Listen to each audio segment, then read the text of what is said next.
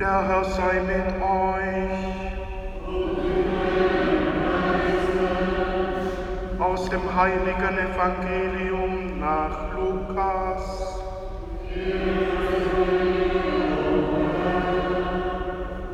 In jener Zeit eilten die Hirten nach Bethlehem und fanden Maria und Josef und das Kind, das in der Krippe lag.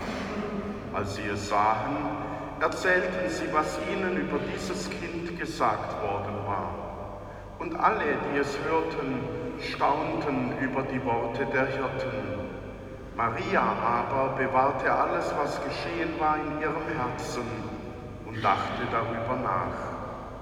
Die Hirten kehrten zurück, rühmten Gott, priesen ihn für das, was sie gehört und gesehen hatten, denn alles war so gewesen, wie es ihnen gesagt worden war. Als acht Tage vorüber waren und das Kind beschnitten werden sollte, gab man ihm den Namen Jesus, den der Engel genannt hatte, noch ehe das Kind im Schoß seiner Mutter empfangen Evangelium unseres Herrn Jesus Christus.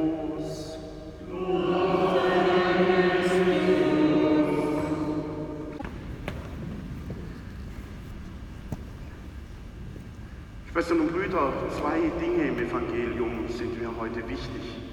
Und zwar einmal diese Hirten, die von Bethlehem zurück in ihren Alltag gingen, die dort dann Gott loben und priesen und auch einfach verändert in den Alltag zurückkehrten.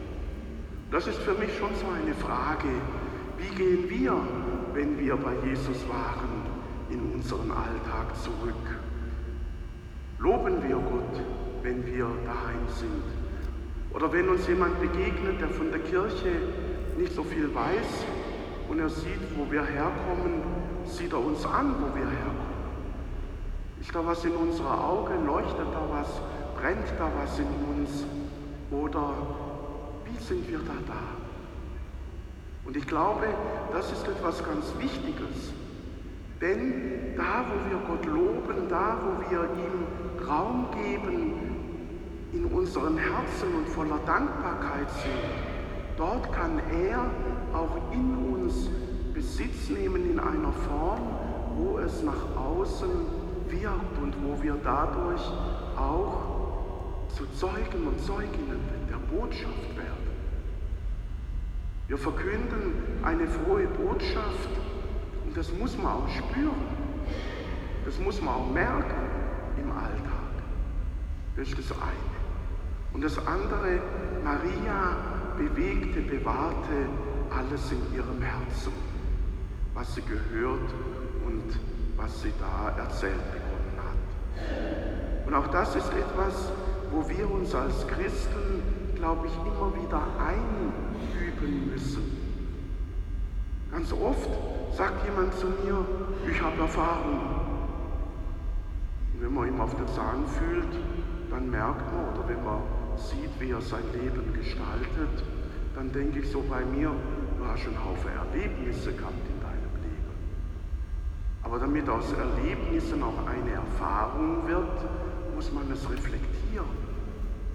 Oder mit den Worten des heutigen Evangeliums muss man das, was man erlebt hat, im Herzen bewegen. Dort, wo wir Erlebnisse im Herzen bewegen, wo wir darüber nachdenken und abwägen in unseren Gedanken und in unserem Herzen, dort können wir dann Schlüsse ziehen aus diesem Erlebnis und dann ist es eine Erfahrung geworden. Und da glaube ich, müssen wir Meister drin werden. Dass wenn uns hier im Gottesdienst ein Evangeliumswort berührt, dass wenn wir hier von einem Gebet berührt werden oder von einem Lied, dass wir diese Texte in unser Herz einsickern lassen und dass wir dann in unserem alltäglichen Leben uns von diesen Texten her inspirieren lassen, von dem, was in unserem Herzen ist, inspirieren lassen für die Schritte, die zu tun sind. Und das ist nicht immer einfach. Denn uns geht natürlich im alltäglichen Leben ganz viel durch den Kopf. Wir müssen viele Dinge erledigen. Wir haben Arbeit, wir haben Familie, wir haben die unterschiedlichsten Aufgaben, die einfach erledigt werden müssen. Und über diese Aufgaben und über ihre Vielzahl geht uns dann oft der Atem aus, weil wir die Dinge nicht in unser Herz lassen, weil wir nicht vom Herzen her denken, sondern uns selber Stress machen im Kopf, das muss noch und das muss noch und da muss noch und das. Und je mehr wir darüber nachdenken und je mehr wir uns vor Augen führen, was die kommende Woche wieder an Aufgaben bringt, umso mehr werden wir in die Überforderung hineinkommen, weil je mehr wir das so im Kopf bewegen, umso größer wirkt der Berg, den wir zu erledigen haben.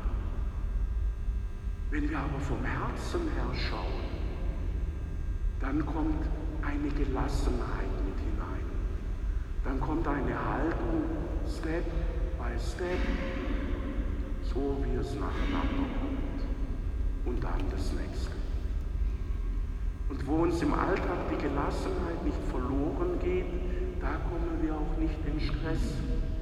Aber diese Gelassenheit, die kommt eben nicht von alleine, sondern die kommt aus einem Herzen, das vertraut, das darauf vertraut, dass ich nicht alleine unterwegs bin, sondern dass Jesus der Herr an meiner Seite geht, dass Jesus der Herr in mir, die Welt kommen möchte und dass Jesus der Herr mich in den Aufgaben, die diese Woche zu erledigen sind, schon erwartet. Und das ist eine wichtige, eine wichtige Erkenntnis, dass nämlich bevor ich noch irgendetwas tue, bevor ich noch irgendwie was plane und organisiere, Jesus da schon mich erwartet. Das heißt, ich muss nicht in dem Wahn leben, nur was ich pack, nur was ich schaffe, nur was ich mir vorstellen kann, das wird auch erledigt. Sondern wenn ich mit Jesus so unterwegs bin, dann merke ich, wie mir in bestimmten Situationen auch Kräfte zuwachsen, von denen ich jetzt im Moment noch gar keine Ahnung habe. Die Erfahrung hat, glaube ich, jeder schon mal gemacht im Rückblick, dass man sich fragt, Mensch, wie habe ich das damals alles erledigen können? Wie ist das gegangen? Und wir spüren dann im Rückblick, dass wir da gehalten waren, gehalten in der Freundschaft, im Vertrauen zu Jesus. Und diese Haltung, die brauchen wir dringend. Denn was das neue Jahr bringen wird, wissen wir nicht genau, aber manches zeichnet sich ab. In diesem neuen Jahr wird der Raumzuschnitt für die Pfarrei neu kommen. Wir haben jetzt ja unsere Voten beim Dekan abgegeben. Wir waren hier mit Bruchsal Michaelsberg zusammen mit St. Vinzenz Bruchsal der Meinung, dass man aus dem Dekanat Bruchsal drei Pfarreien machen sollte. Wir haben uns gewirrt mit der Asterix und der Obelix. Aber die Mehrheit hat entschieden, es wird wohl so kommen, dass aus der großen aus dem großen Dekanat Buchsaal dann eine neue große Pfarrei wird. Also die Zeichen gehen dahin. Und da muss man gelassen bleiben, auch wenn es im Bauch grummelt. Denn wenn wir nicht gelassen in diese Situation hineingehen, dann machen wir viele Scherben. Und ich glaube aber auch da, dass uns Jesus in dieser neuen Situation erwartet.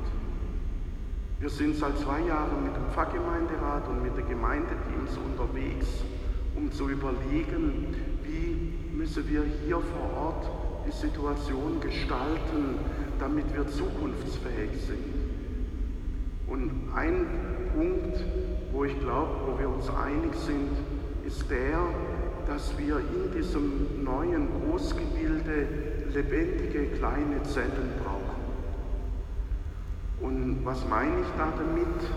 Ich glaube, dass wir in jeder der jetzigen Pfarreien, Hauskreise, Gebetsgruppe, Bibelkreise in den Häusern benötigen, wo Menschen zusammenkommen, um Bibel zu lesen, wo Menschen zusammenkommen, um miteinander zu beten, wo Menschen zusammenkommen und miteinander überlegen, wie kann denn Christsein heute gehen. Und dass wir dann diese Gruppen, diese lebendigen Zellen immer wieder zusammenführen müssen zum Brotbrechen, zum Miteinander Lobpreis halten, zum die Gemeinschaft im Großen auch zu erfahren. Und ich bin davon überzeugt, wenn uns das gelingt, dann überschritt eine Gemeinde auch priesterlose Zeit. Denn das ist ja die Konsequenz von diesem neuen großen Gebilde.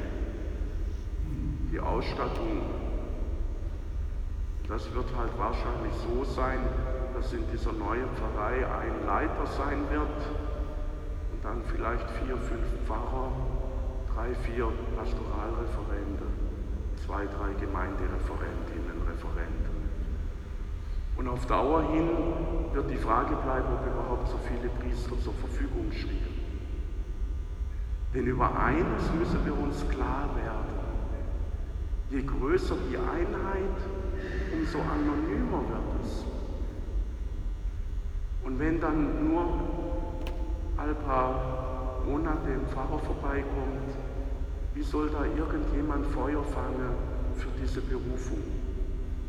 Wenn man nur sieht, der kommt, hüpft ins Auto, fährt weiter. Kommt dorthin, hält einen Gottesdienst, hüpft ins Auto, fährt weiter. Oder es wird andersrum dann die Erwartung da sein,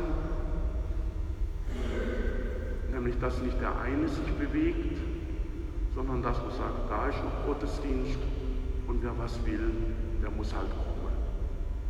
Und sind wir komplett jesuanisch. Weil Jesus hat sich hingesetzt und hat gesagt, jetzt warte ich mal, bis jemand kommt. Er war Wanderprediger. Er war dort, wo die Menschen gelebt haben. Er war auf Hochzeiten. Er war bei Gastmählern. Er war dort auf dem Marktplatz im Tempelbereich. Er war dort, wo die Menschen ihr Leben miteinander gelebt und geteilt haben. Und das ist ja heute schon schwierig, miteinander das Leben so zu teilen. Aber wenn das noch größer wird, habe ich halt die Befürchtung, dass auch das Priestersein immer mehr ein Job wird. Weil zum Leben teilen in einer großen anonymen Einheit, das wird schwierig. Und darum braucht es diese kleinen Zellen, darum braucht es diese Orte, wo die Menschen sich vor Ort vernetzen miteinander ihren Glauben leben dann eben auch miteinander feiern. Ich weiß noch nicht, wie wir das initiieren, wie wir da zusammenkommen, wer da auch bereit ist, sich zu Hause Menschen einzuladen. Aber ich glaube, dass das ein Weg in die Zukunft sein wird. Und dass sich die Gestalt unserer Kirche verändern wird. Das wollen oder nicht. Aber wenn sie sich verändert, dann bin ich der Meinung, dass wir, die wir miteinander auf dem Weg sind, dass wir da mitgestalten. Und zwar in den Bereichen, wo uns keiner reinreden kann. Man kann uns später vorschreiben, weil das kommt ja dann garantiert auch. Ich kenne keine Diözese, die diese Großpfarreien gebildet hat, wo nachher nicht Kirche verkauft wurde und Pfarrzentren. Die sagen zwar jetzt, das kommt nicht, aber die haben schon so viel gesagt. 2015 hieß es, es kommt die große Kirchegemeinde, aber euer Angespartes bleibt in eurer Pfarrei. Es kam kurz danach die Verwaltungsreform, ein anderes Verrechnungssystem wurde eingeführt und mit diesem Verrechnungssystem war plötzlich nur noch ein Haushalt und eine Rücklage da. Man hat mir schon so viel erzählt in den 27 Jahren. Und ich glaube, wir können darauf hören und können denken, oh Gott, es wird aber schlimm. Oder wir können die Situation in unseren Herzen bewegen, können hinhören, Jesus, was ist der nächste Schritt? Können dann miteinander diese Schritte in die Zukunft tun. Und da glaube ich eben, es braucht diese lebendige kleine Gemeinschaft. Denn in euer Wohnzimmer redet der Bischof nicht rein. In unsere Pfarrräume vielleicht schon mal. Ich selber muss sagen, was ich vom vergangenen Jahr im Herzen bewahre, das sind einfach diese Erfahrungen in Peru, wo wirklich Menschen, die mit dem Existenzminimum kämpfen, eine Hoffnung und eine Lebendigkeit haben, das finde ich einfach grandios.